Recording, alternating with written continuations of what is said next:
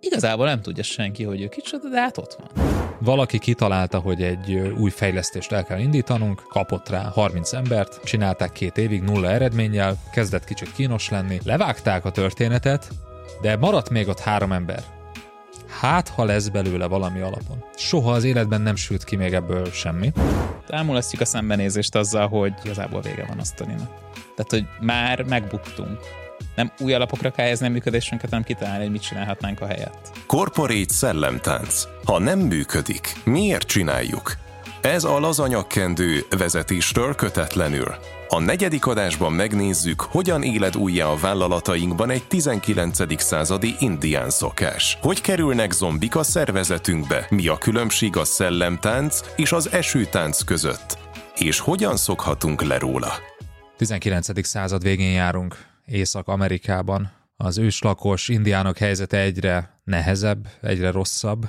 Ekkoriban eh, él Buffalo Bill például, aki néhány hónap leforgása alatt több ezer bölényt öl le egyedül. Hát nem egyedül végzi ezt a munkáját, a bölények száma, ami az egyik elsődleges tápanyag forrása az indián közösségeknek egyre fogyatkozik, az ő számuk is egyre fogyatkozik, a területeik is egyre inkább beszűkülnek, és hiába kötnek megállapodásokat az amerikai kormányjal, az amerikai szövetségi kormányjal a polgárháború után, ezeket nagyon gyakran nem tartják be, és az egyébként nekik megítélt jogokat megsértik. Tehát elég keserű és reménytelen a helyzetük, és ebben a helyzetben jelenik meg egy tanító, akit aztán több másik követ majd, de ez az első tanító ő megváltónak hívja magát, és azt jövendöli, hogy az ősök szellemei hamarosan csatlakoznak majd az élőkhöz egy új világban, és akkor az indiánok ismét úgy élhetnek, mint régen. Hát az utópia az nem nyugati találmány, azt hiszem. azt hiszem, hogy mert ekkor már a kereszténysége jó szoros kapcsolatban vannak, talán vannak kereszténységre áttért törzsek is. Az új világban eltűnnek majd a fehér emberek. Újra rengeteg bölény lesz majd a Földön. Hát azért, hogy ezt az új világot előhívják, egy új rituálét alkotnak, találnak ki, ez pedig szellemtáncnak nevezik el. És Marci említetted, hogy egy, egy új filmnek az első jelenetében ez szerepel, én még nem láttam, de mesélsz erről egy kicsit? A Megfojtott virágok, azt hiszem ez a magyar cím, ez a Scorsese-nek talán igen, a, igen. az új filmje, aki ugye már nagyon régóta szeretett volna western rendezni, de eddig nem volt rá lehetősége. Hát nem is lett klasszikus western, ez az Osage törzsről szól, és ennek a nyitó jelenete az a bizonyos Wounded Knee mészárlás, ami ezt a szellemtánc mozgalmat, hát mondjuk úgy, hogy letörölte a térképről, meg kitörölte majdnem teljesen kitörölte az amerikai történelemből, és ugye azért az Egyesült Államoknak elég szelektív az emlékezete, vagy eddig legalábbis elég szelektív volt az emlékezete. Hát szerettek az ilyen kínosabb fejezeteken viszonylag gyorsan át, átlépni. Hát oké, okay, hogy népírtás és rabszolgaság árán, de mégiscsak szuperhatalom lettünk, és hát nyilván ugye a, a világban morális igazságot osztó nagyhatalom képe elég nehezen összeegyeztethető azzal, amikor fegyvertelen és egyébként békésen gyülekező embereket hát mészárolnak le. Ez egy elég jó film, bár borzasztóan hosszú, tehát szerintem millió másfél órát ki lehetett volna belőle vágni, de ez indul ezzel a jelenettel, és ugye majd Leonardo DiCaprio főszereplésével ennek az egész népnek a, a, a tragédiája elevenedik meg, amiről te is beszélsz. És ez még megspékelve ugye azzal, hogy őket speciál egy olyan terméketlen földterületre száműzték, aminek a 19. század végén kiderült, hogy hát ugyan terméketlen mezőgazdasági művelésre nagyjából alkalmatlan a terület, csak éppen az olajban egyik leggazdagabb hmm. területéről beszélünk az Egyesült Államoknak mai napig, tehát Oklahoma az még most is olajos állam, amennyire én tudom, ezért nyernek nagyjából száz éve a republikánusok minden választáson elsőprő többséggel zárójelbe zárva. Lényegében itt még egy, még egy extra ö, réteg a sztorin az, hogy amikor mindenre rájönnek, hogy sikerült az indiánoknak adni a leggazdagabb potenciális, a legértékesebb területeket, hogy akkor hogyan kezdik el hát lényegében lemészárolni ezeket az embereket, csak már kifinomultabb eszközökkel, mint Wounded Tehát ez egy ilyen végtelenül korrupt és, és egy ilyen borzasztó, szintén szégyen volt az amerikai történelmen, ami, ami ott zajlott évtizedeken át, és ez végül azt hiszem egy FBI nyomozás. Végén sikerül felszámolni, megállítani, de hát igen, valóban az a keserűség, amiről beszéltél, az a lehetőség. A területekkel együtt a lehetőségek beszűkülése összegződik ebben, és az indul így ennek a bizonyos szellemtánc mozgalomnak az eltiprásával. És a mai napig él ez a hagyomány, de volt egy idő, amikor ez nem csak hagyomány volt, hanem egy nagyon konkrét politikai mozgalom. Ugyanis ez a tanító és a rákövetkező néhány tanító, akik ennek a szellemtánc mozgalomnak az élére álltak, ők azt mondták, hogy ebben van a helyzetnek a megoldása. Tehát ne fogjatok fegyvert, ne keressetek más megoldást, ne keressetek politikai megoldást a helyzetetekre, ne harcoljatok, mert hogy ha elég aktívan szellemtáncoltok, ha elég aktívan gyakoroljátok ezt a rituálét, akkor egyszer csak helyreáll majd a rend. Sőt, még a szokásokat is átvehetitek a fehér embertől. És ugye sorban indultak ezek a mozgalmak, tehát elindult egy tanítón keresztül, aztán ő azt mondta, hogy jaj, nem, ez az egész hülyeség volt, de addigra már elkezdett terjedni ez a mozgalom, és ahogyan említetted ezt a, ezt a mozgalmat, végül is ez a mészárlás a Wundidnél, ugye a megsebzett térnél történő mészárlás zárta le. Még a mészárlás alatt is a lakoták ilyen különleges ingeket viseltek, amik a hitük szerint megvédik őket a fegyverektől.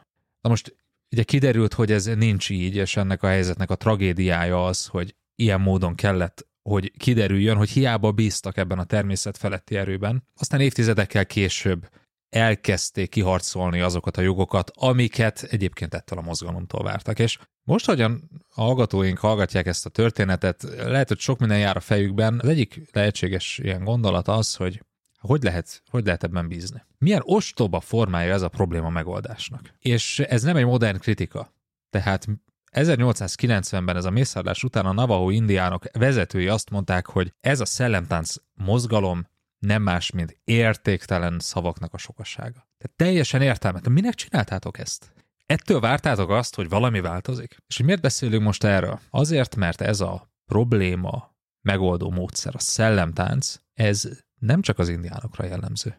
Nem csak az indiánoknál találkozunk ezzel, hanem bármilyen közösségben, bármilyen politikai közösségben, és bármilyen szervezeti közösségben, ahol ott van valamilyen nagy külső veszély, és eluralkodik ez a kétségbeesés, a reményvesztettség, és nem látjuk a kiutat. Első lépésben talán érdemes lenne arról beszélni röviden, hogy mikor beszélhetünk egyáltalán ilyen vállalati szellemtáncokról. Mikor valamilyen olyan dolgot csinálunk, valamilyen olyan rituálét, valamilyen olyan szokásrendszert használunk, ami valójában teljességgel eredménytelen, de mégis kitartóan ragaszkodunk hozzá. Ja, nem, nem hoz semmilyen kívánt eredményt, nem történik semmi, abszolút semmilyen változás nincs, de azért csináljuk, és ugye ez is jellemző rá, hogy nem tudjuk, hogy miért csináljuk. Tehát, hogyha megkérdezzük, hogy és egyébként ezt, ezt miért így szoktad csinálni?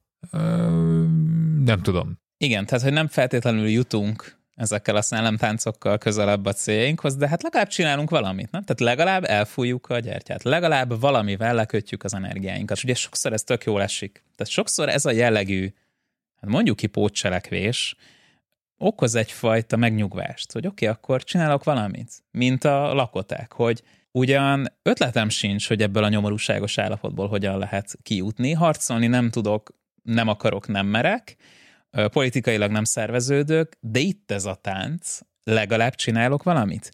És ugyan minden mögött meg ott van az az illúzió, hogy ezzel majd valahogy célt fogunk érni. Ugyan nem tudom, hogy milyen célt, nem tudom, hogy pontosan hogyan, de ha elég kitartóan csinálom, akkor nem csak jobban érzem magam, hanem, hanem van a cselekvésnek, a probléma megoldásnak valamilyen jellegű illúziója, és ebbe úgy bele lehet úgy szépen úgy helyezkedni, és csücsülni, és azt mondani, hogy oké, okay, rendben, akkor ez, most én, én legalább csinálok valamit. És nem kell közben szembenéznem egy néhány nehéz kérdéssel. Elfoglaltam magam. Ha valaki közben odajön és felteszi ezeket a nehéz kérdéseket, megharagszunk rá. De nem hiányzik ide ez a pessimizmus egy ilyen nehéz helyzetben. Kinek hiányzik az, hogy még ezzel is gyere? És a közösség megpróbálja meggyőzni őt, rosszabb esetben kiközösíti. Aki esetleg felvetné, hogy srácok, mi lenne, hogyha, oké, okay, táncoljunk délelőtt, de délután mi lenne, hogyha csinálnánk valamit, amiről el tudjuk mondani, hogy ennek mi értelme volt. Hogy ez hogyan visz közelebb a célokhoz. Hogy ez hogyan válik eredményünkre. Nem? Nálunk marad egy stratégia, és ez pedig nem más, mint hogy hát remélem, hogy jobb lesz. Igen, ez amikor még marketinggel foglalkoztunk, ezt remény marketing. Tehát, hogy ugyan nem foglalkozom a marketinggel, de hát remélem, hogy a piac majd észreveszi, hogy mi milyen nagyszerűek vagyunk. Hát ez a, ez a reménymenedzsment hogy hát reméljük, hogy majd ez Remélem a beválik a igen, igen, hát remélem beválik. Ezt, ezt várjuk a vezetőinktől, nem? Főleg nehéz helyzetekben. Hát figyeljetek, ezt most megpróbáljuk, reméljük beválik. Ah. Ez nem az őszintesség és a sebezhetőség felvállalása, hanem az ostobaságnak a kategóriája. És hát vegyük ezt, hogy azért nem önmagában azzal van a gond, hogy mit csinálunk. Tehát, hogy nem biztos, hogy ami egy helyzetben tényleg ennek a bizonyos korporét szellemtáncnak minősíthető, az lehet, hogy egy másik helyzetben egy eredményes döntés, egy eredményes viselkedés. Mondok erre egy példát, hogy mondjuk, ha ég a raktárépületed, vagy leégett a raktárépületed, akkor a SWOT analízis készítése arról a helyzetről, amiben éppen vagy, az, az lehet, hogy egy, az egy szellemtánc lesz. Hát, hogy nem biztos, hogy amikor megsemmisült a raktárkészleted 50%-a, meg a hiteled alapjául szolgáló ingatlan fedezet éppen hát kis söprűvel próbálják összeszedegetni, akkor nem biztos, hogy ez SWOT analízis lesz a megoldás. Egy más helyzetben, akkor mondjuk azt vizsgálod meg, hogy hogyan lépnél ezzel a bizonyos termékkel egy piacra, nem mondom, hogy SWOT analízis lesz a legjobb eszköz a kezedbe, de szellemtáncnak sem minősíteném, hogy elkészített, hogy oké, okay, akkor nézzük meg, hogy, hogy hogyan tudunk ezen a piacon jól mozogni. Tehát nézzünk egy ilyen konkrét példát, és itt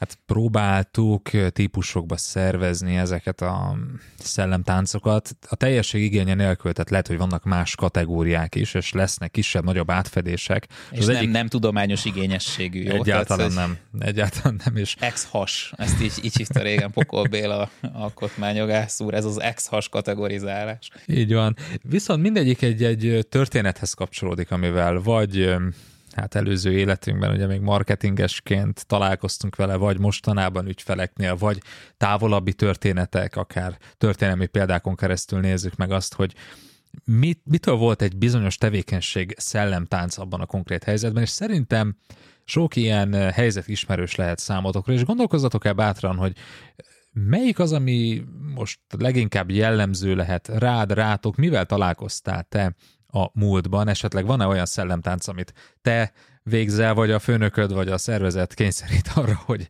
már pedig ezt a szellemtáncot járnod kell? És az első ilyen, ami egy, egy friss élményből fakad, ez a zombi rendszer. Ugye itt lesz egy néhány ilyen zombi kategóriánk. A zombi attól zombi, hogy még ott van, még ott mozog. van, még mozog, már agya nincs még valamit csinál lét fenntartásáért, még küzd, még, még ott van, még szívja az energiát, de már értelme nincs. Szószoros értelmében nincs értelme, és zombi rendszer lehet valami, amit egy korábbi vezető, egy korábbi tanácsadó, egy korábbi tanácsadó cég odahozott nektek, bevezette, és nagy valószínűség ez az illető már régóta nincs ott, de mi megcsináljuk. És erre egy fantasztikus példa a, az OKR. Korábban beszélgettem egy vezetővel, aki mesélt arról, hogy, hogy náluk van egy ilyen OKR rendszer, és nem igazán tudja rávenni a kollégákat, hogy ez, ez így működjön. Ez Beve- egyáltalán használják. Hogy használják, hogy igen, akkor itt van ez a célkitűzés, akkor itt van objectives, key results, mérés, és a többi, és nem tudom rávenni őket, hogy ezt csinálják. Hogy nem tudom rávenni, hogy töltsék az OKR táblát és beszélgettem ezzel az illetővel, és megkérdeztem te is, te mit szeretnél ezzel elérni? Tehát mi, mi az, amivel neked ez segíti a munkádat? Ami téged segít abban, hogy eredményes legyél? Hát semmivel. Kollégák szeretik? Nem. Miért csináljátok? Mert valaki idejött és bevezette. És vártunk tőle egy eredményt. Ez egy teljesen valid cél, nem? Ez egy valid cél, és különösen, hogyha ezt az egészet ugye egy elsüllyedt költség kontextusba teszem. Tehát, hogy ugyan tudom, hogy ez az egész egy nagy rakás guano, de hát rengeteget fizettünk érte annak a tanácsadónak, aki idejött és ezt javasolta. És ugye rengeteg ilyen dolog van, tehát hogy nem csak OKR-ről beszélünk, lehet ilyen egy szoftver is. Egyszer bevezettük, megrendeltük, kifizettük, lefejlesztettük, és nem tudjuk már igazából, hogy mire van. Azon túl, hogy 15-ször kell mindent adminisztrálnunk benne extrán. És hogyha valaki felveti, hogy nem lehetne az, hogy ezt ne csináljuk, akkor megharagszunk rá. Hogy mi az, hogy a folyamatokat nem kezeled? Tehát ettől lesz egy szoftver szellemtáncá, vagy egy ilyen zombi rendszerré, hogy ott van még, de semmi haszna nincs. És lehet ilyen egy keretrendszer, egy módszertan. Hát nem soroljuk fel az összes keretrendszert és módszertant. A Lean. Óriási idézőjeleket mutogat Marci. Bevezettük az A3-at. Hmm. Molnár Szabolcs erről tudna mesélni, nem? Nekem is ez jutott eszem. Bevezettük a lint, és csináljuk, csináljuk, csináljuk, de nem működik. És a kollégák is utálják a lint. Ja, lehet, hogy azért, mert egy zombi rendszered van. Üzleti folyamataink lehetnek zombi rendszerek. Jelentések, riportok lehetnek zombi rendszerek. Amikre valaki valamikor azt mondta, hogy ez hasznos lesz, és lehet, hogy egyszer hasznos volt, hogy ez a megtévesztő. Lehet, hogy egyszer tényleg termelt eredményt. Legyünk optimisták.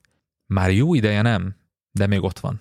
Vagy egy olyan gép, amit mondjuk korábban egy húzó termékünknek a gyártásához használtunk, de az a húzó termékünk már nincs. Ja. Vagy az a húzó termékünk már a hanyatló életciklusában van, nem hogy nem termel, hanem kifejezetten csak veszteséget termel, de a géptől nem váltunk meg. Kerülgetjük. Az eszköz ott van az irodában. Már régen nem nyerességes, hogy egy bizonyos dolgot mi gyártunk, egy bizonyos tevékenységet mi végzünk, de megvettük azt a gépet, tehát használnunk akkor, kell. Akkor használnunk kell, akkor nekünk kell csinálni.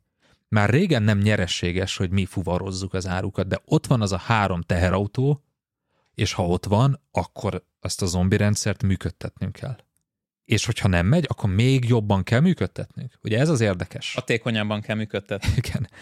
Még, még jobban kell szellemtáncolnunk. Tehát, hogy ez a, ez a csapdája a zombi rendszereknek, hogy ott van, nem hozza az eredményt, és ezért ezt a zombi rendszerben látjuk a problémának a gyökerét, de nem nézünk szembe a nehéz kérdés, hanem azt mondjuk, nem szellemtáncoltál elég jól? És hát nem csak rendszerek lehetnek zombik, hanem emberek is, és nem most nem a Walking Dead-et és az összes többit szeretnénk ide felhozni, vagy mi is volt ez a Brad Pitt-es Z-világháború. Z-világháború, Igen. Van. Bár egyébként nagyjából így néznek ki. Ezek a karakterek, hogyha megpróbáljuk őket ilyen arhetipusként ábrázolni, vagy egy ilyen Hearthstone kártyaként kéne ábrázolni. Tehát emberekben is megtestesülhetnek ezek a bizonyos zombiszerű szellemtáncos működések. Például az a kollega, akit valaki egyszer, már lehet akkor is tévedésből felvett a céghez, felvett a csapatba, és ő ott maradt. Ott maradt a pozíciójával, a büdzséjével és a felelősségével együtt, de igazából nem tudjuk, hogy mit csinál. Igazából nem kapcsolódik nagyjából semmihez. Nem igazán érezzük azt, hogy, hogy ő jelen van. Nem tudjuk, hogy hogyan járul hozzá ahhoz, hogy a következő, nem tudom, egy, három, öt évben eredményesek, sikeresek legyünk. De ott van, ugye rájuk szokták mondani ezt az ilyen őskövű, lehet régi bútor darab, és nem tudom, egyéb ilyen szavakat szoktunk használni. Igazából nem tudja senki, hogy ő kicsoda, de hát ott van. A teljes szervezeti rétegek tudnak így maradni, középvezetői rétegek egy-egy szervezetben. Ugye? Hát eh, ott, ott van Ádám, hát ő a Senior Vice President of eh, akármi, és mit csinál egy Senior Vice President? Hát a Vice President munkáját felügyeli. Amikor egy ilyen mondatot hallok, hogy a Vice President munkáját felügyeli. Micsoda? A Vice President most felügyeli a saját munkáját. Mondd meg nekem, hogy mi a Senior Vice President hozzáadott értéke ehhez az üzlethez. Hát annó az volt a gondolat, és akkor megint ilyenkor eszünkbe jut, hogy nem azt kérdeztem, hogy annó mi volt a gondolat, hanem az a kérdés, hogy mi ennek a pozíciónak a célja. Felső vezetőknél előfordul rendszeresen a következő, hogy látnak egy problémát. Például tegyük, tegyük fel mondjuk IT-biztonság. Hú, itt van egy IT-biztonsági rés.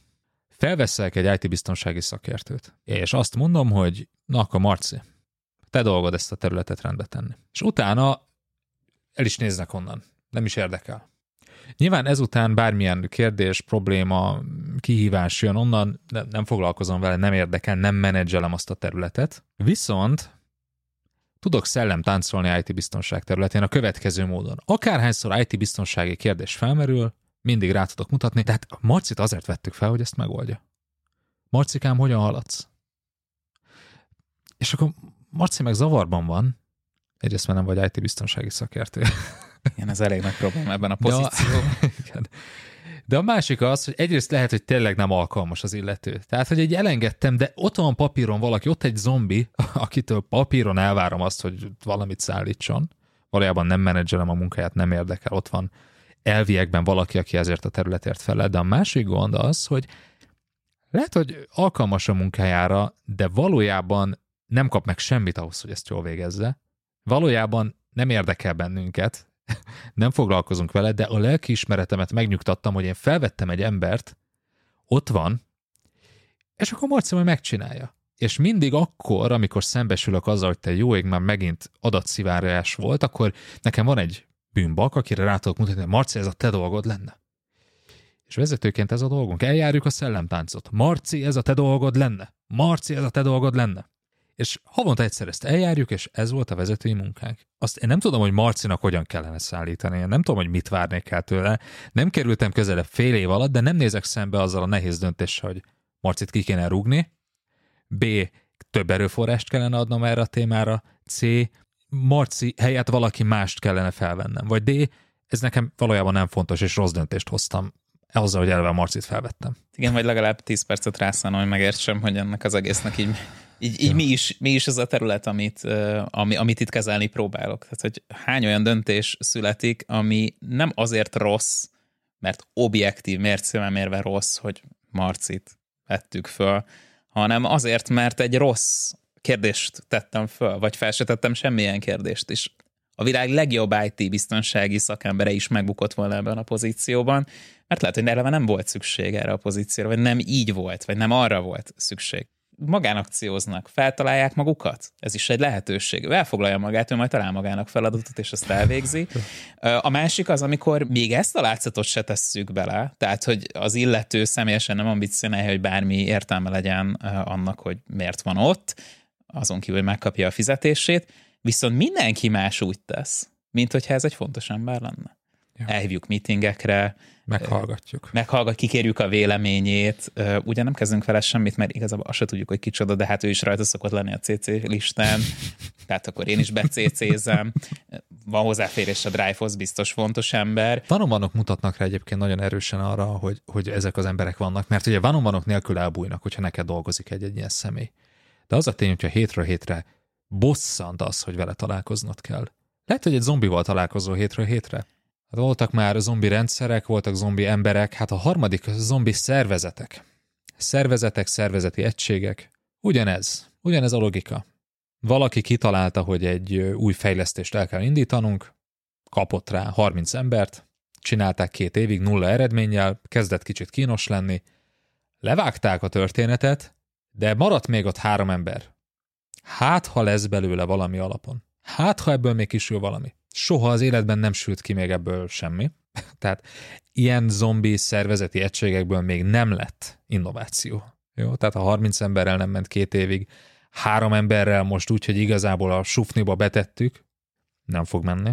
Lehet ilyen egy üzletág, egy termék, egy üzem, egy gyár, egy tevékenység. Miért, miért vannak ilyen zombi szervezetek? Hát nem kell szembenézni azzal, hogy valamit árasztunk és akkor most merek, merek ilyen kifejezést használni, mert egyrészt az alazanyakendő, tehát akkor lazuljunk, másrészt az, mert ez tényleg erről szól. Egyszerűen nem kell szembenézni azzal, hogy itt valami félrement, nem kell bevállalnom az arcvesztést, nem kell az igazgató tanács elé jár, járulnom azzal a mondattal, hogy hát, ezt elnéztük, el lehet bújtatni, lehet tompítani, le lehet egy kicsit kerekíteni, nem lesz ez olyan kockázatos, nincsen ebből egy szervezeti politikai kudarc élményem, nem szenvedek Negatív politikai sajtó. vesztességet. Igen, nem lesz rossz sajtó, mert hát nem arról van szó, hogy megbuktunk, csak arról van szó, hogy racionalizáljuk. Forrásokat át kellett csoportosítani. Igen. Ja, amikor leépítesz egy üzletágban 90%-nyi embert, az nyilván azt jelenti, hogy erőforrásokat csoportosítottál át, és nem azt, hogy zombivá tettél egy szervezetet. Persze, hogy erről van szó. Így van, a Hopin is nyilván azért rúgta ki a csapata felét, mert olyan jól dolgoztak. Nem? Hát teljesen logikus. Tehát, hogy abszolút jó prioritások voltak, jó prioritások mentén vettek föl embereket, elég embert vettek föl, nem? De, hát de abszolút. Azért kellett a felüket kirúgni az első rossz negyed év után, mert pont, pont ideális volt a csapatméret, ja nem. Szóval igen, van, van egy ilyen ö, védekező mechanizmusunk. Tehát hajlamosak vagyunk inkább bevállalni azt, hogy ott legyen egy koloncanyakunkon, ott legyen egy, egy folyamatos emlékezet erre egyébként, hogy nem volt egy jó döntés, mint, mint szembenézni őszintén azzal, hogy ez megbukott. Ez megbukott. És a legjobb lenne, a lehető leggyorsabban kiszállunk ebből a helyzetből. Na igen, de akkor azzal el kellene ismerni, hogy hibáztunk. és ezt az elismerést, ezt a, ezt a szembesítést valószínűleg nem az a három kolléga fogja megtenni, akik ott maradtak és kapnak még fizetést, és a, az egyetlen lehetőségük az, hogy ezt a projektet sikerre vigyék, és lehet, hogy még reménykednek is benne. hát még akkor úgy tűnik, hogy kapunk lehetőséget a próbálkozásra. Igaz, hogy egy igazi lélekölő feladatot kapnak, mert semmennyire nem fontos innentől a szervezet számára, papíron igen, de gyakorlatban nem. Tehát valójában kialakult egy olyan helyzet, ami mindenkinek jó. Jó a vezetőnek, aki ezt nem kellett, hogy bevállalja. Mindenkinek jó. Egy valakinek nem jó. Hát a cégnek nem jó az, hogy ott van egy zombi szervezet, ami ott ilyen kis szervezeti egységként így eldöcög és viszi az erőforrás, de valójában semmit nem ad hozzá a működésünkhöz. Nem is költségközpont, hanem vesztességközpont, csak hogy visszautaljak egy korábbi beszélgetésünkre. Ráadásul egy egész szervezet is azzá válhat. Tehát, hogy nagyon sok cégvezetővel találkoztunk az elmúlt években, kik hát elkerülték a szembenézést azzal, hogy igazából ezt be is kéne fejezni. Ja. Tehát úgy, ahogy van, amit csinálunk, ebben a formában ez a, ez a létezés illúziója. Ez a, annak a, most majdnem mondtam valamit, amivel beazonosítható válik a szervezet, de mindegy, egy általam közelről ismert cégnél tisztán látszott az, hogy soha az életben nem lesz képes olyan profit tartalommal működni, ami képessé teszi arra, hogy a működéshez szükséges tartozásait valaha ledolgozza. Tehát, hogy hitelből pörgetjük a rendszert, mindig keresünk annyi pénzt, hogy pont ne menjünk csődbe, hogy pont vissza tudjuk fizetni az adósságainkat. Az emberek bére, ha kis csúszás, de, de még pont, pont időben tudunk pont fizetéseket adni, és az egészre egy ránézel, és kívülről oda valaki, és azt mondja, mi folyik itt? Tehát ezt függesszük fel, gondoljuk már végig, hogy hogy lehet ebből kimászni a legkevesebb sérülése, de másszunk már ki belőle, mert ez sehova nem vezet. De nem az a szervezet a mai napig működik, a mai napig tol az éves árbevételéhez képest, hogy háromszor akkora hitelállományt, és működik pontosabban a működés látszatát tartja fönt, és rég nem arról van szó, hogy az ügyfeleknek ez jó. Tehát ez nem az ügyfelek érdekében történik, ez nem a piac érdekében történik, ez, ez, a, ez annak érdekében tudjuk, történik. történik.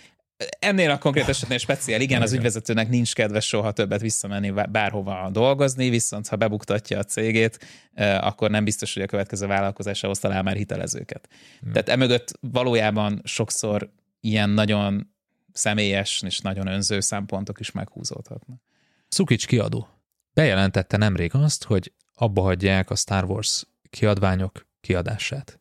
Több mint százat adtak ki az előző években. Ennek az oka az, hogy ezt nem tudják eredményesen, nyereségesen csinálni. A többit fogják tudni csinálni, a Marvel, Warhammer, vaják. Hát még a Dűne is az eredetit is talán még ők adták ki. Könnyen lehet, igen nem tudnak lépést tartani az újdonságokkal, így már nincs realitása annak, hogy minden terméket kiadjanak. Mekkora dolog az, hogy valaki be tudja vallani azt magának, hogy egy bizonyos tevékenység, egy bizonyos szervezet, ha ezt tovább csináljuk, az alapján egy zombi szervezet lesz. De csináljuk, csináljuk, persze, mechanisztikusan, de ez nem él már. Ez nem működik, és igazából nincs is módja annak, persze lehetne ilyenkor szellemtáncolni hozzunk ide valakit, aki valamilyen mágikus módon ezt működővé teszi, mikor nem tudjuk megmenteni. És így jönnek létre ezek a zombi szervezetek. És milyen jó egy ponton azt mondani, hogy nem. Ezt ilyen módon nem tudjuk tovább csinálni, és köszönjük szépen az eddigi bizalmat, és valójában ezt a munkát mi már nem fogjuk, valami mást fogunk csinálni, tehát nem ért véget az életünk, ez, ez a történet lezárult. A kiadó megmarad, csak éppenséggel nem foglalkozunk azzal, amivel már nem éri meg foglalkozni, vagy már nem tudunk, nem akarunk foglalkozni. Ez egyébként, ez a jellegű integritás szerintem példaértékű. Egyébként. Így van. És hát van a szellemtáncnak egy alfaja, az esőtánc. Talán amikor a, elolvastad, vagy rá, megláttad a, az epizódnak a címét, akkor lehet, hogy erre gondoltál, hogy itt majd az esőtáncra fogunk beszélni, ami ugye egy krízis helyzetre adott szellemtánc reakció, hiszen mi történik? Belép valaki, mondjuk, ha most céges környezetről beszélünk, valaki belép a, a piacra, egy új versenyző, van egy fontos ügyfél, aki nem tudom, eláll egy nagy szerződést, kulcsemberek mondanak fel, szóval bármilyen, valamilyen jellegű krízis helyzet től rád rosszak a negyedéves előrejelzések, mit tudom én, micsoda. A lényeg, hogy szárazság van. És ugye, ha szárazság van, akkor mit csinálunk? Akkor várjuk az esőt, vagy valamilyen rituálét hajtunk végre, hogy essen az eső fölöttünk. Ja. Most erről fogunk beszélni, milyen céges rituálék vannak a, a, az esővárásra, az eső előidézésre. Van egy pár kifejezés, ami, ami erősen utal erre, nem mindig, de gyakran előfordul, hogy, hogy ilyen esőtánc jellegű szellemtáncot próbálunk éppen elkezdeni. Az egyik ilyen, hát csapatépítőnk kellene. Kellene, hogy építsünk csapatot. Nehéz idők jönnek, csapatot építsünk. Másik, stratégiázunk. Stratégiázzunk, ez egy nagyon érdekes kifejezés. Valamit csináljunk, stratégiázzunk, vagy nagyon komolyan nem stratégiát. Nem arról van szó, hogy ássunk utat, és keressünk egy új vízforrás, vagy nézzük meg, hogy egyáltalán tudunk-e ilyen növényt termeszteni a továbbiakban is ilyen esőmennyiség mellett. Ez, ez a stratégiai tervezés. Vagy költözzünk olyan helyre. Ja, vagy költözzünk olyan eső. helyre, vagy vándoroljunk, így van. Nem, mi stratégiázni fogunk. Stratégiázgatunk. E, vonuljunk el. Ez könnyen fordulhat esőtáncba. Stratégiázgatás. Igen, vagy bárminek a bevezetése, nem? Tehát, hogy szárazság van, ahhoz, hogy eső legyen, ahhoz be kell vezetnünk a lean-t, megint nagy idézőjelbe, a scrumot, az agilitást, bármit. Azért, hogy vezessük be. És akkor majd hirtelen elered az eső. Ilyen, ilyen varázslatos módon majd minden problémánk megoldódik, hiszen bevezettük a lint, tehát eleredt az eső. És egyébként ugye az a nevetséges, hogy gyakran tényleg elered. De a tánc miatt? Vagy azért, mert amúgy is esett volna. Mert amúgy is jött volna egy új ö, ügyfél. Vagy amúgy is ö, találtunk volna egy kiváló kollégát, aki, aki pótolta a kieső kulcsemberünket. Vagy az egész gazdaság konjunkturális fázisba kerül, és ez a, a te hajódat is megemeli ez a jellegű dagály. Bevezettél egy pár zombi rendszert, más körülmények miatt javult a helyzet, és azt mondod, na akkor ezekhez a zombi rendszerekhez úgy ragaszkodunk, mint a Szentíráshoz. És mostantól, aki, aki nem követi a Scrumnak, ennek az alfajának minden utasítását, mindentől kontextustól függetlenül, az ki van rúgva. Tehát nálunk most ez a, ez a szent rituálé. Ez, és hogyha nem tartjátok meg a retrót, és nincsen legalább 40 posztit a végén két hét után, hogy, hogy ezt a 73 dolgot szeretnénk javítani legközelebb, mindegy, hogy javul-e vagy nem, a posztitek legyenek a helyén. Ez a különbség az esőtánc és a valódi cselekvés között. Nem a lean bevezetése, bár erre is ugye mondta a Szabolcs, hogy a vizet meg a gázt vezetjük be, itt is erről van szó, hanem az a, hogy nem tudod, hogy mit akarsz tőle, igazából nem akarsz valódi változást, igazából nem akar ez az illető ö, szembenézni bizonyos nehéz tényekkel, hanem most gyorsan beveszem a fejfájás csillapítót. Bevezetem ezt, bevezetem azt.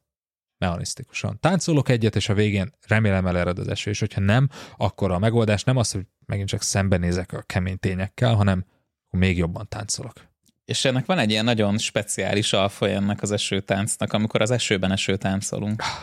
Ugye, hogy ez lényegében ugyanaz, mint az előző, azzal a különbség, hogy itt nincs semmifajta krízis. De gyártunk egy krízist, azért, hogy esőtáncolhassunk. Tehát minden rendben van a cégnél. Van egy kiváló termékportfólió, van egy jó csapatom, az ügyfeleim elégedettek, gyorsan kezeljük az ügyfélpanaszokat, amik egyébként nem is olyan sok van belőlük, tehát abszolút egy kezelhető szinten van. A cég pénzügyileg stabil, rendben van. Van egy viszonylag jó növekedési ciklusa a, a, a cégnek, tehát az elmúlt, tudom én, öt évben mindig tudtunk egy picit nőni, és a többi. Majd jön az ügyvezető, meg a jobbik eset, ha az ügyvezető, rosszabb eset, ha mondjuk egy külső tanácsadó, és azt mondja, hogy na, innoválni kell. Innováljunk. Ugyan minden oké, okay, de most innoválni fogunk. Most, most elő fogunk jönni egy olyan dologgal, hogy aztán, fú, ez elképesztő lesz. Ja. Hogy pontosan mit várunk, ettől nem tudjuk. De valamiben reménykedünk, lehet, hogy a Forbes címlapban reménykedünk, nem tudom, hogy valami nagyot, nagyot dobjunk, nagyot gurítsunk. Hívj egy marketing tanácsadót a sikeresen futó cégedhez, és garantálom neked, hogy a végén két dolog ki fog jönni. Az egyik, és fenn vagytok már TikTokon? Megint csak nincs problémánk a TikTokkal. De az, hogy neked fenn kell lenned a TikTokon, anélkül, hogy alapos indokokat kapnál, azon kívül, hogy ott vannak az emberek. Hát tök jó. Tudjátok, hogy hol vannak még az emberek? Tanzániában. De valamiért nem azt mondja a marketinges, hogy hát akkor most Timbuktuba kéne utazni, hanem azt mondja, hogy a TikTokra kellene felmenni. Szóval, ez az egyik. A másik ugye a weboldal. Hát a weboldalad hogy, hogy néz ki? Értem, de hát 4 milliárd forintos bevétel mellett 600 milliós eredményt értünk el, és az ügyfeleink nem nagyon, nem onnan szoktak jönni, de ma nem engedheted meg magadnak. De, de hát mi bizalmi, tehát olyan területen mondjuk, hogy a weboldal nem is, sőt, kontraproduktív, de hát ma a mai 21. században ilyen weboldallal Szóval igen, hívj egy tanácsadót, és biztos, hogy talál 30 dolgot, de inkább 200-at, ami nem működik, és generálj egy krízist. És ennek nagyon szélsőséges esetben még akár az is a kifutása lehet, hogy, hogy végül valóban létrehozol egy tényleges krízist, mert erőforrást, időt, embereket vonsz el azoktól a funkcióktól, feladatoktól, amik eddig egyébként a céget sikeressé és eredményessé tették, és csoportosítod át, vagy a saját téves meggyőződésedre, vagy rossz tanácsokra hallgat, vagy olyan területre, ami valójában nem vág profilban, nem fog jól működni, és a többi.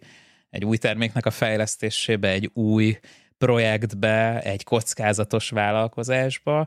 Ugye ez is milyen gyakran előfordul például KKV szinten, hogyha valakinek két vállalkozása van, és a sikeres vállalkozásából finanszírozza az egyébként veszteséges vállalkozását, egészen addig, amíg ettől a keresztfinanszírozástól a sikeres cég dől meg, a veszteséges cég meg soha nem lesz nyerességes.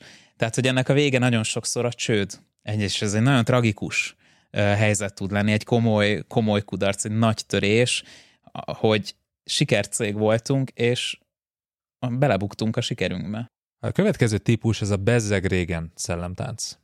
Bezzeg régen. Hát aki szereti a South Parkot, neki ismerős lehet, főleg, hogy angolul nézitek a Member Berries című sorozat, mert magyarul memó bogyók, de ez nem annyira jön át, ugye ez a member, ugye ez a remember, emlékszel arra, emlékszel arra, ez a nosztalgiára építő, és akkor ilyen kis áfonya bogyók beszélgetnek egymással, emlékszel arra, amikor Csubaka ezt csinálta, emlékszel, emlékszel, emlékszel. Tehát az emlékeztek arra, amikor még. Emlékeztek arra, hogy ennek a szellemtáncnak a lényege az, hogy olyan erősségeket említünk, amik a múltban nagyon fontosak voltak, nagyon jól működtek, de már egyrészt lehet, hogy régen halottak, már lehet, hogy régen nincsenek jelen a szervezetben, másrészt lehet, hogy régen nem relevánsak. Ugye egy nagyon dicsőséges lovas rohamot vezetünk a tankok ellen. És nagyon büszkék vagyunk arra, és azt mondjuk, hogy már pedig ez, ez a lovas hadosztálya legerősebb, leg, legjobb. Tudom egyébként, hogy történelem fanok ne elkezdjétek el behozni, hogy ez egy ez egy ilyen hamis szembeállítás, és ilyen karikatúrája ugye a lengyel hadseregnek ezt szokták behozni, és hogy nem ilyen egyértelmű, meg a németeknél is mennyi ló volt, de most a metafora kedvéért fogadjuk el, Hát Erről azért szó. egy PZ3-asokkal indultak, tehát értem, hogy sok, sok ló van. volt a német hadseregben is, de azért nem az ívta ki a győzelmet. Így van.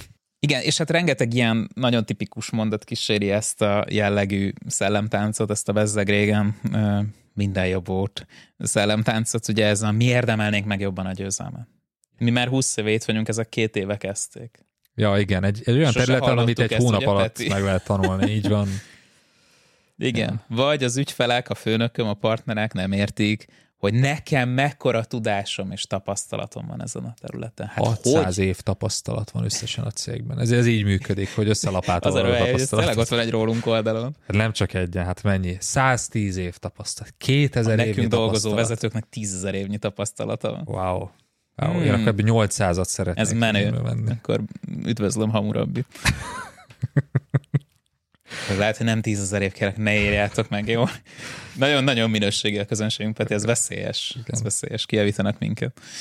Igen, vagy az ellenfelünk csal, mert ő, ő ezt és ezt és ezt az eszközt használja, meg, meg ő, ő ezt így csinálja, és hoz egy olyan indokot, ami, ami nem csalás, egyszerűen csak változott egy helyzet, és te arra építesz, ami korábban működött, és amire te nagyon büszke vagy, de ma nem jelent versenyelőnyt, nem releváns, tipikusan ilyen panaszkodás egyébként a, az ilyen közepesen tehetségtelen grafikusoknak a pampogása, hogy hát ma már minden idióta kanvában összekattingat magának, nem tudom micsodát. Igen, minden idióta. 10 dollárért. Te meg 100 dollárért próbáltad eladni ugyanazt a szart. Már bocsi, de tényleg, tehát az, hogy ha te tutoriál videókból lettél grafikus, és ennyi volt eddig a hozzáadott értéked, hogy képes voltál körbevágni egy képet Photoshopba, és ezt most megcsinálja a Canva Pro ingyen, és még lehet egy picit jobb minőségben, meg kicsit többen fejlesztik, meg jobban használják a rendszer, mindegy, zárójelbe zárva, és te most azon vagy felháborodva, vagy nekem, mint ügyfélnek, ez 90 dollárral olcsóbb volt, és én ezt mertem választani. Hát, ha csak ennyi volt a hozzáadott értéked, ha ennyi volt a tudásod, akkor még jó, hogy lecserélek. De te dicsőségesen fogsz veszíteni, te egy ilyen küzdelemben nem veszel részt, ahol ez a mocskos AI, a mocskos ilyen szoftverek, amikhez nem kell tudás, na én ebben inkább nem veszek részt, akkor inkább elmegyek, és nem tudom, birkákat fogok tenyészteni. Tudod mit? Tök jó. Tök jó. Ennek egy fantasztikus példája volt egy régi marketing tanácsadás, amiben részt vettünk, és belém égett ez az élmény.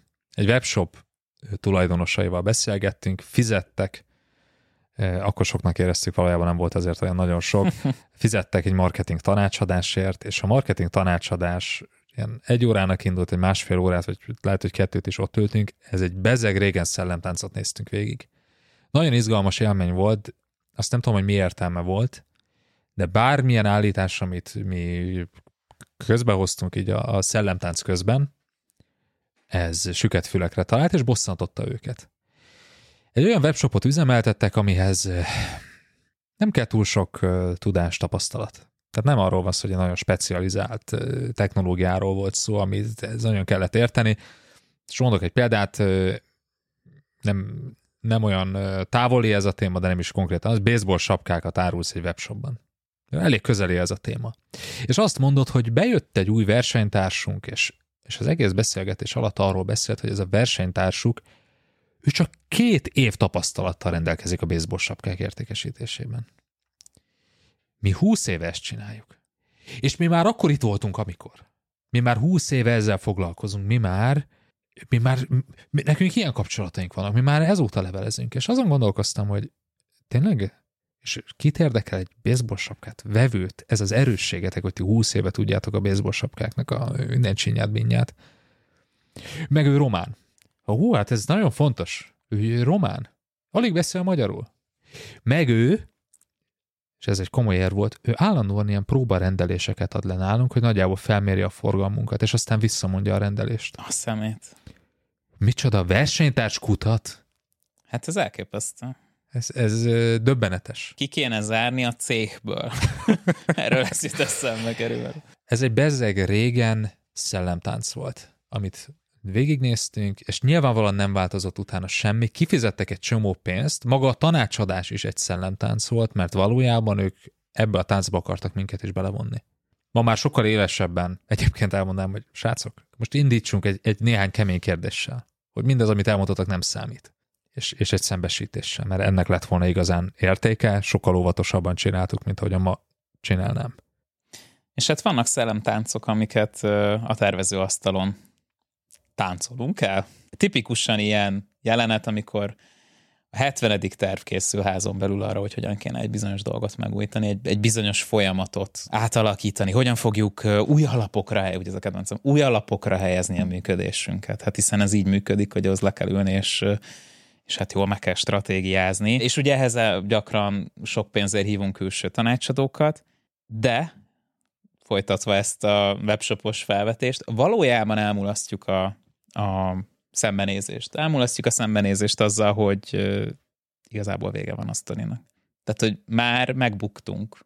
Nem új alapokra kell helyezni a működésünket, hanem kitalálni, hogy mit csinálhatnánk a helyet, amit eddig csináltunk. Kicsit olyan ez, igen, mint Berlin Ostroma és Hitler a bunkerben, és tologatja a nem létező hadosztályokat. Igen, és ez a bukás lehet kicsi. Lehet, hogy arról van szó, hogy már a meglévő keretben nem fértek bele ez lehet egyszerűen csak az, hogy van egy raktáratok, és ó, hogyan tudnák optimalizálni, átrendezni a dolgokat. De lehet egy ilyen egy lakás is. Készítetek a negyedik, ötödik, nyolcadik, tizedik, huszadik tervet arra, hogy akkor két gyerekkel hogyan fogunk itt elférni. És lehet, hogy eljön egy olyan pont, ahol azt a kérdést kéne feltenni, hogy ö, nem fogunk elférni. Igen, Ez a lakás a, kicsi hozzá? Elfogy a panelben a beépíthető igen. mennyezet szám az álmennyezetnek, igen. Igen, ez az átalakítási terv, de jó lenne. Ú, várjunk csak, ez 16 millió forint. Ú, nézzük meg, hogy esetleg tudnánk-e mást. És akkor ugye ez ilyen hintaszerűen működik, hogy akkor elveszel egy kicsit a specifikációból, akkor már nem hozza a kívánt eredményt, akkor hozzáadod, akkor már túl drága, és akkor itt szépen hintázol, de nem nézel szembe azzal, hogy van egy-két alapvető probléma ami megakadályozza azt, hogy ebben a keretben ezt megvalósítsd. Ennek egy fantasztikus példája a Bukás Hitler utolsó napjai című film, amikor nagyon élesen láthatjuk azt, hogy hogyan tervezik ott, hogy a nem létező hadosztályok hogyan fogják felszabadítani Berlint. Hogy is hívták a tábornokot? akinek az ellentámadására vártak? Nem Sternitz, valami, valami ilyesmi neve volt. Na mindegy, a lényeg az, hogy várjuk a felmentő sereget, de hát ez papíron van ott, ez egy elméleti hadosztály. És akkor van a Hérodotosz féle karakterünk a szervezetben, ő a történetíró, aki hát aki gyönyörűen le tudja nekünk vezetni, hogy hol mentek félre a dolgok. Ez is egy típusú szellem. Tehát ez lehet, hogy egy ember, lehet, hogy az egész szervezetünk ilyen, egy ilyen végletekig analizáló és mindent, mindent nagyon szépen megértő dolog, aki ugye nagyon konkrét elemzéseket készít arról, hogy mi a probléma, feltárjuk a probléma térképet készítünk. Ugye ez a kedvencem politikusok is nagyon sokszor elmondják, akkor tudod, hogy nincs mondani valójuk, ha neki térképre kell tenni a problémákat. És ugye ezt akkor is megteszik, hogyha ez abszolút nem releváns a probléma megoldás szempontból. Tehát, hogyha így kit érdekel? Ez a most beszéljük meg, hogy miért éget le a raktár, ugye erről itt beszéltem az elején. Megsemmisült a raktárkészlet, nézzük meg, hogy ennek mi lehetett az oka. Nézzük meg, hogy most a tűzvédelmi előírások betartásával kapcsolatban mi, mi volt az elmúlt öt évben a, a, a céges policy átalakulása. Hát ez rohadt hasznos. Ugye ez a távolról és kívülről pozíciója, ami egy rohadt kényelmes pozíció, mert ugye ha te távol és kívül vagy valamin, akkor nem benne vagy a problémában, amit éppen megoldani szeretnél.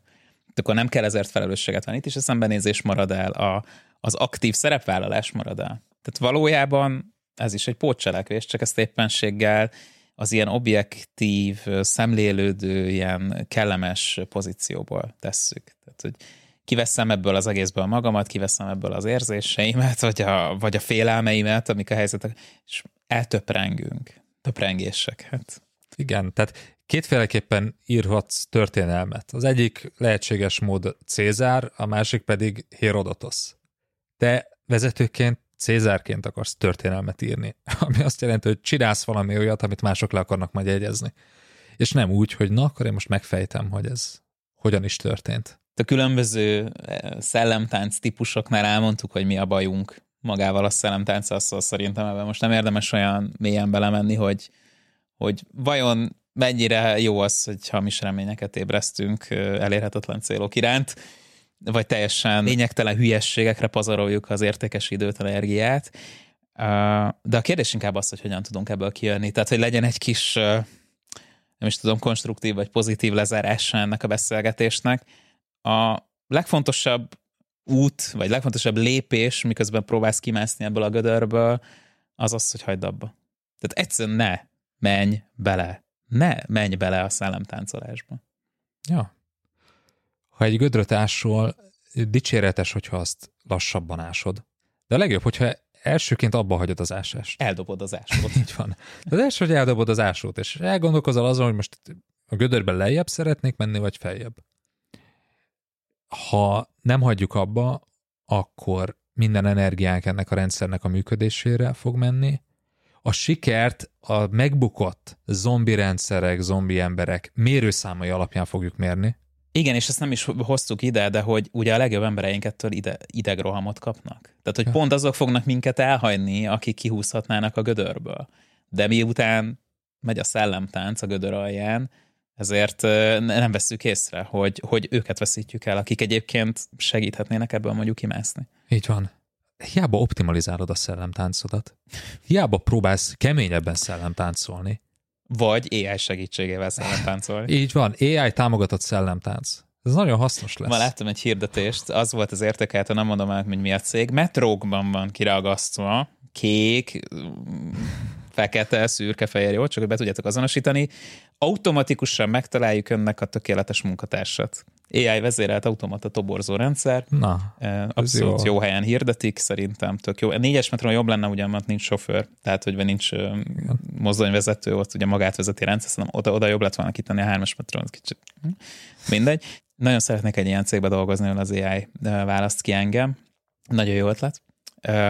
De ja, tehát, hogy jobb lenne ezt így abba hagyni. És ennek az abbahagyásnak egy ilyen nulladik perem feltétele az, hogy mindent kidobsz ja. amit eddig csináltál. Ugye erről beszéltünk, még egy adást is forgattunk, nullázás címmel, keresd meg, és döntsd el, hogy mi az a három dolog, amit vissza-vissza a házban, ami működik, a szellemtánc ne legyen köztem. Tehát nekünk ez a szerény javaslatunk. Így van, és ahhoz, hogy eldöntsük, hogy mi az, amit visszavisszünk, a következő lépés, hogy nézzünk szembe a valósággal.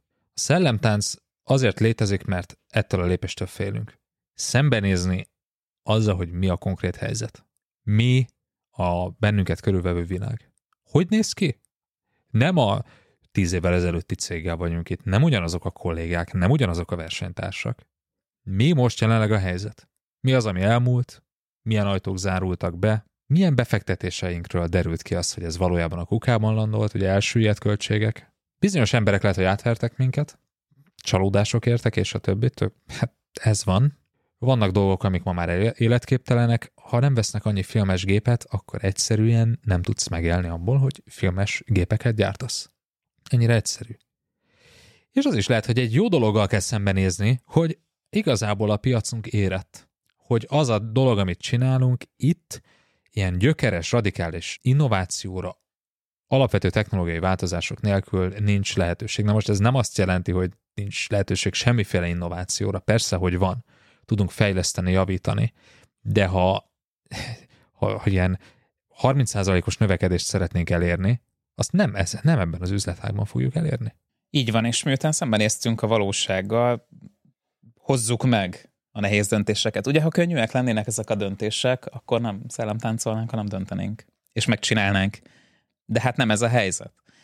És ugye nyilván nehéz. Nehéz egy ilyen helyzetből kikeveredni, és azért nehéz, mert ismeretlen. Fel kéne tenni azt a kérdést, hogy milyen alternatív jövőképünk lehet egy, egy ilyen problémás helyzet kapcsán. Ugye? Tehát ha felmondok, összedől a világ, ugye ez az egyik lehetséges olvasat, vagy azt mondom, hogy erre és erre a munkahelyre vagy pályázatra adom be a jelentkezésemet, kevesebbet fogok keresni, de megélek. Ugye?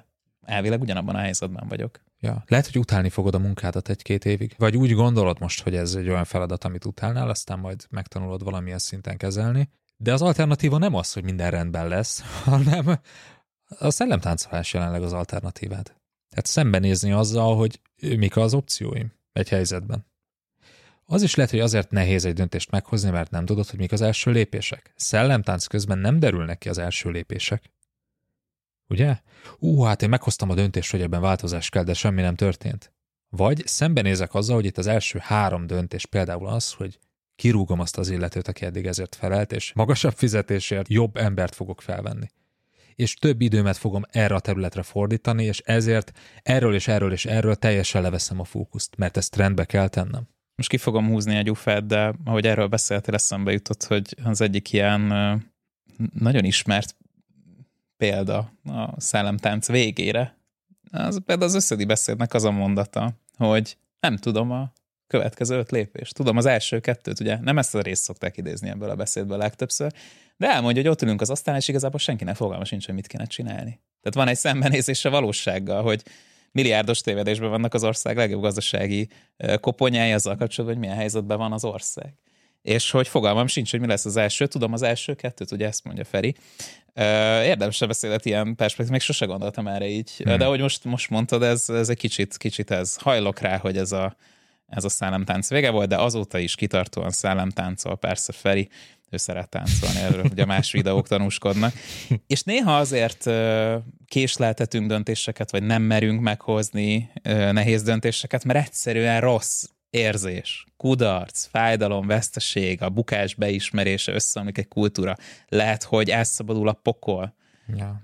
Nem tudjuk, ugye miután ez a jövő és a jövő megismerésére korlátozottak az eszközeink, a lehetőség. Nem tudjuk, hogy mi fog történni, külön, és vannak olyan embertípusok, akiknek, vagy viselkedési stílusú személyek, akiknek ez különösen nagy nehézséget okoz, hogy egyszerűen minden jellegű változás legyen az egyébként akár jó is probléma, de pláne egy ilyen helyzet, tehát félelem. Ezt a félelem vezérli. A mi javaslatunk az, hogy ha ez be is következik, már pedig egyébként az nehéz helyzetekbe beszokott következni, akkor is hozd meg ezt a döntést, dolgozd fel, ennek a következményeit vagy temesd el, ugye az elfolytás is egy lehetőség, vagy egy rendes gyászmunka után. Így van, keres, keres föl, segítséget. Állj föl, lép tovább. Tehát hozzuk meg a nehéz döntéseket, és a negyedik lépés, hogy kezdjük el a produktív cselekvést egy új, reális cél irányába. Tehát itt kezdünk el kimászni a gödörből. Itt kezdünk el az eredmények felé haladni. Nem a tevékenység felé, hogy hú, valamit csinálgatok, ami vagy jól hangzik, és majd lesz belőle valami. Erre az indián törzsek adtak nagyon jó példát a 20. században hogy azután, hogy ezzel a szellemtáncolással zéró eredményt értek el, helyett elvitték az energiát onnan, ahonnan eredményeket érhettek volna el, elkezdtek más stratégiát választani, jogi, politikai úton, és elkezdtek elérni célokat. Na most, hát ezek milyen célok voltak? Ugye, Marci, felolvasom az eredeti célt. Az új világban eltűnnek a fehér emberek, és a prérin újra bölén csordák fognak élni, mint régen. Hát nyilván, hogyha az eredeti célt nézzük, akkor ez nem. Ez nem az. De egy új, egy reális cél elérése már igen. Tehát az, hogy legyen politikai képviseletünk, hogy rá tudjuk kényszeríteni a szövetségi kormányt arra, hogy a saját szerződéseit tartsa be, hogy kérjen bocsánatot, hogy legyen jóvátétel, hogy a rezervátumoknak a, a speciális jogállása legyen, legyen törzsi rendőrség, hogy legyenek támogatva az anyanyelvi tanulásnak a feltételei, hogy adómentesek legyenek a kaszinók, hogy egyre több természetvédelmi terület is a rezervátum részévé váljon, ahol szabadon gazdálkodhatunk, és a többi, akkor azt kell mondani, hogy igen. És persze ez még nagyon messze van attól, hogy a prérit újra bölénycsodák népesítsék be, bár bizonyos helyeken egyébként visszatért a bölény, ha jól tudom, bár nem vagyok szakértő, és a fehér ember nem eltűnik, de legalább már nem tart fegyvert a fejemhez, hogy írjak alá egy papírt, amivel megkaphatja az olajat, amit a földnemen találtak. Úgyhogy igen, ezek nem az eredeti célok, de új reális célok, amik elérhetővé váltak. És eközben marad a szellemtánc is, csak már mint vallási tradíció, mint egy ilyen kultusz, egy néprajzi jelenség, nem is tudom, hogy hogy mondjam, vagy a hitélet kifejeződése, de már nem a valódi cselekvés a zálogaként, vagy manifestációjaként, hanem tradícióként, hagyományként. Úgyhogy megtarthatsz szellemtáncokat, és közben azért ki is mászhatsz abból a gödörből, ahova a szellemtáncolás juttatott. Hát bízom benne, hogy hasznos volt számotokra ez az adás szellemtáncokról, és hát leginkább abban bízom, hogy sikerült felismerned egy-két olyan területet, akár vezetőként a szervezeted életében, akár a saját életedben, ahol már nem az eredmények felé haladsz, már csak megszokásból, rutinból, nosztalgiából önmagunk megnyugtatására végzünk egy-egy feladatot, egy-egy rendszert, és bízom benne, hogy ettől a tehertől meg tudsz szabadulni a következő napokban, hónapokban, talán években. És lehet, hogy ez nehéz lesz, ezért jó az, hogy van az online közössége, az online kör, vannak rendezvényeink, írhatsz nekünk a hellokukaconlife.academy címre, mert hogy ezt a változást mindig könnyebb, és eredményesebb közösségben végigvinni, ahol kérdezhetsz, ahova behozhatod a kérdéseidet, és ahol bátorítást kapsz ahhoz, hogy egy jobb és egy reálisabb jövőképet vázolj fel saját magad elé. És nem csak ez, hanem konkrét eszközöket adunk neked, akár az online körben, akár a tréningjeinken, hogy ezt a saját csapatoddal együtt tudjátok kidolgozni. Hogy ne valamit elvegyél tőlük, hogy ne a reménytelenség meg a pessimizmus vegyen erőt rajtatok a cégben, hanem, hanem egy új erőt kapj, és ezzel tudja csapatoddal együtt egy, egy erős bizalmi légkörben elindulni ez az új cél felé. És ezer milyen sikertörténetet láttunk, amik messze túlszárnyalták az eredeti célokat, ilyet is láttunk, de csak azután, hogy ezt a szellemtáncolást abba hagyták. Úgyhogy sok sikert nektek, találkozzunk két hét múlva. Ez volt a Lazanyakkendő negyedik adása. Iratkozz fel a további részekért YouTube csatornánkra, vagy a kedvenc podcast alkalmazásodban. Ha tetszett az epizód, oszd meg ismerőseiddel is. Találkozunk két hét múlva, ahol arról beszélgetünk, hogyan tanulhatsz Cézártól, Napóleontól, vagy bármilyen más történelmi személytől vezetőként. Tarts velünk!